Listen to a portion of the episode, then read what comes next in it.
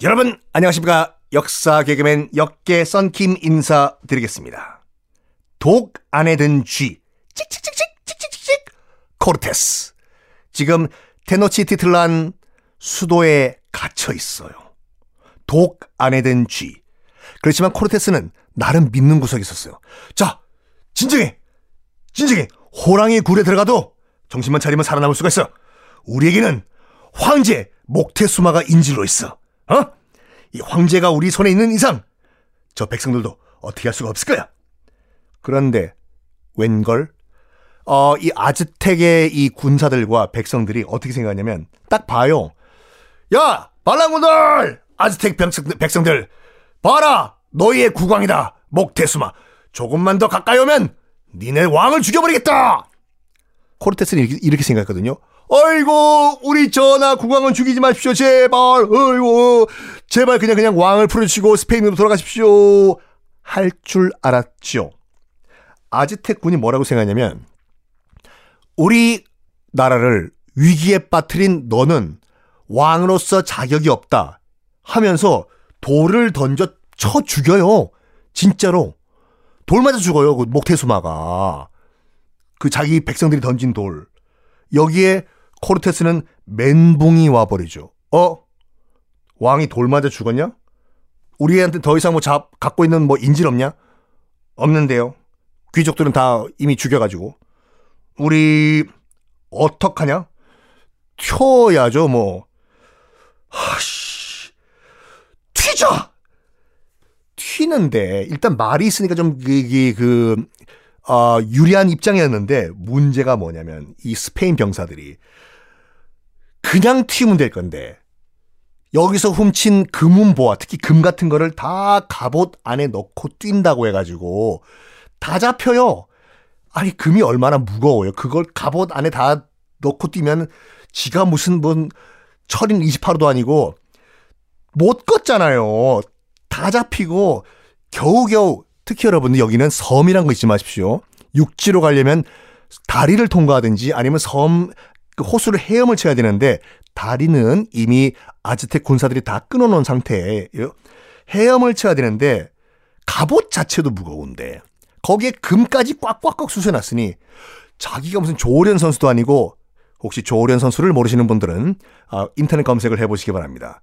동양의 물개라고 했던 야, 수영 선수였죠. 조련도 아니고 금을 가득 넣은 갑옷을 입고 꼬로록이죠. 다 거의 대부분 빠져 죽어요. 호수에. 마지막으로 남은 사람이 누구냐? 알바라도가 남았습니다. 알바라도는 누굽니까? 그 아즈텍 대학살, 귀족들 다 죽여 명령을 내린 그 당사자도. 아즈텍 군이 딱 보니까 그 알바라도예요. 야! 저 알바라도다! 우리 귀족들을 죽인 알바라도 잡아라! 근데 알바라도가 마지막으로 튀려고 하니까 배도 없고 다리가 다 끊긴 상태 지금요. 어떡하지? 어떡하지? 나도 튀어야 되는데. 어떡하지?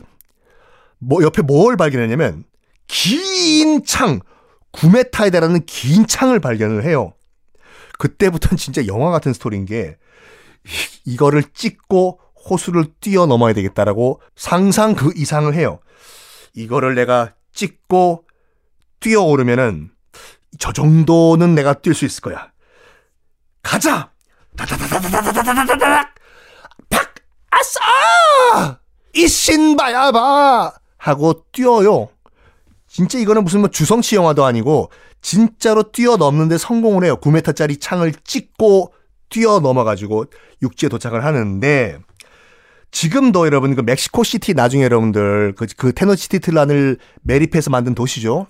현재 멕시코 수도 멕시코 시티에 가면은 관광지 중에 하나에 알바라도 도약대라는 데가 있거든요. 그 거기에서 알바라도가 창 찍고 뛰어넘었다는 지금은 옆에는 호수가 없고 다 매립이 됐기 때문에 그런 유적지가 남아 있습니다. 관광지예요. 코, 그, 여러분 패키지로 가시면은 거기 다 들려요 이렇게요. 어쨌든 스페인인들은 이날 이날을 슬픔의 밤이라고 아직까지 현재 또 부르고 있는 날입니다. 슬픔의 밤. 왜냐면 이건 철저하게 그 스페인 입장 이 관점이에요. 원주민과 교전을 해가지고 스페인 점, 이 정복사에서 원주민과 교전을 해가지고 신의 군대, 하나님의 군대인 스페인군이 처음으로 패전을 한 날이거든요, 이 날이. 그래가지고 아직까지 이날, 알바라도가 장대 높이뛰기 해가지고 튄 날, 이날, 금은 보화를 다 갑옷에 껴입고 호수에 빠져 죽은 이날을 슬픔의 밤이라고 슬픔의 밤이라고 아직까지 스페인들은 부르고 있습니다. 코르테스는 어쨌든 어찌어찌 도망 나왔어요. 한 500명의 패잔병이 있었거든요. 코르테스와 500명의 패잔병.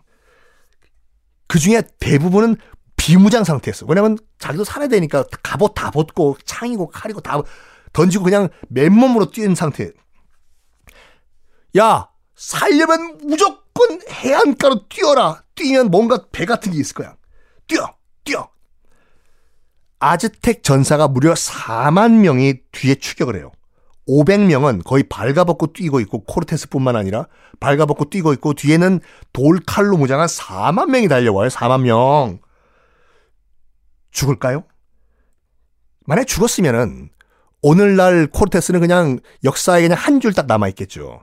근데 이 오툼바 평원이라는 데 도착을 해요. 혹시 여러분 모르시는 분들은 인터넷 네이버 검색창에서 오툼바 평원이라고 치면 나와요. 여기에 500명이 4만 명이 포위가 돼요. 그럼 다 죽겠죠, 솔직히. 평원인데 뻥 뚫린 평원에 500명이 가운데 다 발가벗고 있고 4만 명의 아지텍 병사가, 병사들이 포위를 하고 있는 상황인데 이젠 죽었구나. 본국에 계신 어머니, 어머니! 어! 다 이러고 있는 상황인데요. 코르테스가 정말 머리가 좋아요. 어떤 말 했냐면, 야! 우리 말 몇 마리 있어. 갑자기 말은 왜? 스물세 마리 남았는데요. 스물세 마리. 모두 다 말 위에 올라탄다. 말을 위에 왜 올라타? 말 위에 올라타고 모두 사방 사방으로 동서남북으로 돌격한다. 드디어 코르테스가 미쳤구나라고 생각했어요. 그 당시 스페인 군들은 미쳤구나. 그래 뭐 창도 없이 뭐 말 타고 그래 말 타고 죽자 우리 그냥 말 타고 멈추지 말고 무조건 저 아지텍 병사들 상대로 통과해서 돌진한다. 알았나? 돌진 23마리 말을 이끌고 돌진을 하는데 거짓말 안 하고 4만 명의 아즈텍 군사들이 정말 썰물처럼 다 도망가요. 왜냐면 말을 처음 봤어요, 이 사람들은요. 아즈텍 그 당시 백성들은 다시 한번 강조해드리지만 이때는 소, 돼지, 말 같은 것이 없던 땅이었어요. 그 당시 중미와 남미는. 허옇게 생긴 갈기 달린 엄청나게 큰 짐승이 시속 6, 70km로 달려오는데 자기 쪽으로 처음 보는 용 같은 게 여러분 같으면은 안녕 말 당근 먹을래? 이러고 있겠습니까? 혼비 백산에서 도망가죠. 그래가지고 그 다음에 코르테스가 뭐를 얘기하냐면 다른 거 다 필요 없고 저 이 병사 가운데서 가장 화려하게 옷을 입은 사람 그놈 발견해서 무조건 그쪽으로 돌진한다. 누군지도 몰라요. 가장 화려하게 입은 놈 그쪽으로 무조건 돌진! 돌진! 그게 총사령관이겠죠. 가장 화려하게 옷 입은 사람. 저기 앞에 있습니다. 모두 일체히 창 들어. 창 들고 저 가, 가장 화려하게 입은 옷을 입은 저 전막에 누군지 모르지만 돌진 창으로 찔러 찔러 죽여요 총사령관을 누군지 몰라요 이름도 모르고 찔 총사령관이 어 하다가 얼떨결에 칵 창에 맞고 죽자마자 이 4만 명의 아즈텍 군사들이 정말 구름같이 사라져버려요. 와르르. 코르테스 정말 하늘이 도운 인간이라니까요. 그래서 겨우겨우 벌거벗은 상태로 해안가에 도착해가지고 배 얻어 탄 다음에 쿠바가 아니라 스페인 본국으로 일단 도망을 가요. 스페인 본국으로. 이게 세계 전투사에 남아있는 오툼바 평원 전투거든요. 500명의 벌거벗은 스페인 군대 플러스 4만 명의 중무장 아즈텍 병사 500명이 승리한 전투. 이 오툼바 전투 이후에 스페인으로 도망간 코르테스. 아이고, 시겁했다. 이거. 와우, 죽을 뻔했네, 진짜. 포기할 것 같습니까? 아니요. 금을 받는데. 이걸 포기할 코르테스가 아니죠. 스페인 국왕한테 가가지고 썰을 풀어요. 폐하! 하나님의 군대가 이렇게 이렇게 당했습니다. 저런 악마의 자식들, 가만 놔둘 수가 없습니다. 제가 예수님과 하나님의 복음을 십자가와 칼은 똑같다고 말씀하시지 않았습니까? 정복해서 하나님의 말씀을 복음을 전하겠습니다. 전하! 그래가지고 스페인 그 당시에 식민지 정복 목적이 그러니까 이번에는 쿠바에 그냥 허접한 그런 뭐 군대 600명이 아니라 스페인 무적 함대를 이끌고 왕이 내려주는 군대예요. 스페인 무적 함대를 이끌고 다시 아즈텍 테노치티틀란으로 진격을 해요. 거칠을 거 없이 이제는 거기 소수 원주민들은 필요도 없고 스페인 무적 함대로 멕시코 해안에 상륙해서 무조건 돌진 수도를 포위를 하는데 스페인 군사들은 손도 까딱 안 하고 스페인 무적 함대는 손도 까딱 안 하고 아즈텍이 스스로 멸망을 해버려요. 셀프 멸망. 원군이 그때 등장했기 때문에 그래요. 원군. 그 원군이 뭐냐면 바로 천연두.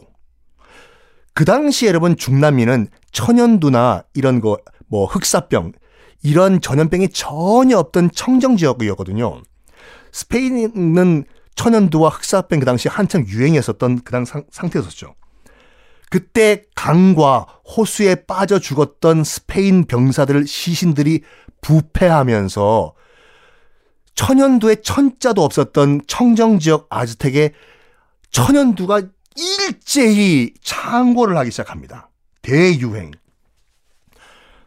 아니 그 코르테스 일당, 일, 일당들은 보니까 딱 알죠. 어, 저 시체 부패하는 거 보니까 저 저 뭐냐?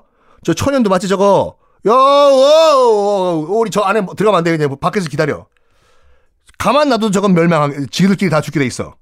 그래가지고 총 간단하게 70일 동안 천연두가 이 테노치티틀란 섬 안에서 창고를 해가지고 주민, 도시 주민 대부분이 이 질병, 천연두로 사, 사망을 해 버립니다. 그때 남겨졌던 기록화가 남아있거든요. 그래서 여러분들 아즈텍 천연두라고 네이버 검색창에 치면은 그 당시에 이 테노시티틀란 주민들이 어떻게 천연두에 죽어갔는지 나와 있어요. 기록화들이. 온몸에 그 천연두가 생기면서. 그때 이 도미니크 수도회에 소속 카톨릭 사제들도 따라가거든요. 코르테스를 따라가지고. 종교전쟁이니까. 그때 이런 말을 해요. 가서 도와줍시다. 치료합시다. 이게 아니라 원주민들이 천연두로 저렇게 몰살당하는 것도 다 하나님의 뜻입니다. 이런 말을 합니다. 4개월간에 거의 다 죽, 대부분 죽었어요. 식은 죽먹기. 4개월간의 전투 끝에. 그러니까 천연두에 걸렸음에도 불구하고 이 테노시티틀란에 남아있던 그 아즈텍의 마지막 병사들은 병에 걸렸을 때에도 불구하고 최후의 전투를 벌여요. 코르테스의 스페인 그 무적 그 함대 군사들과 함께 총 4개월 만의 전투 끝에 수도 테노치 티틀란이 스페인에게 점령을 당합니다. 1521년 8월 21일 수도가 함락되면서 그 화려했던 아즈텍 문명은 멸망을 하게 되는데 그때 정신적 승리도 컸다고 해요. 스페인 군이. 왜냐하면 아즈텍인들도 알았어요. 저들도 똑같이 우리 같은 사람인데 우리는 이런 병에 걸려서 픽픽 쓰러지는데 저들은 안 쓰러진다. 왜냐하면 그 당시에 스페인인들은 나름대로 천연두에 면역이 있었거든요. 그래가지고 아즈텍인들은 면역이 없었지 않습니까? 다 죽어나가는데 저들은 병에 걸려도 안 죽는다. 거기서 아즈텍 군사들이 이제 멘붕을 당했다고 하지요. 자, 결과적으로 1521년 8월 21일 그러니까 처음에 600명도 안 되는 스페인 코르테스의 600명도 안 되는 어, 이 떨거지들로 시작한 아즈텍 문명의 멸망사 결국에는 스페인 정복자들에 의해서 무기력하게 완전 멸망을 하게 됩니다. 자, 이렇게 아즈텍을 멸망시킨 다음에 스페인 정복자들이 이 아즈텍에 약간 남아있는 그런 흔적들을 지워버리겠다고 호수를 메워버리고 거기에 세운 도시가 지금의 멕시코 시티고 그 나라가 현재의 멕시코입니다. 자, 여러분들. 잉카는 어떻게 멸망하고 누가 멸망시켰을까요? 다음 시간에 공개하겠습니다.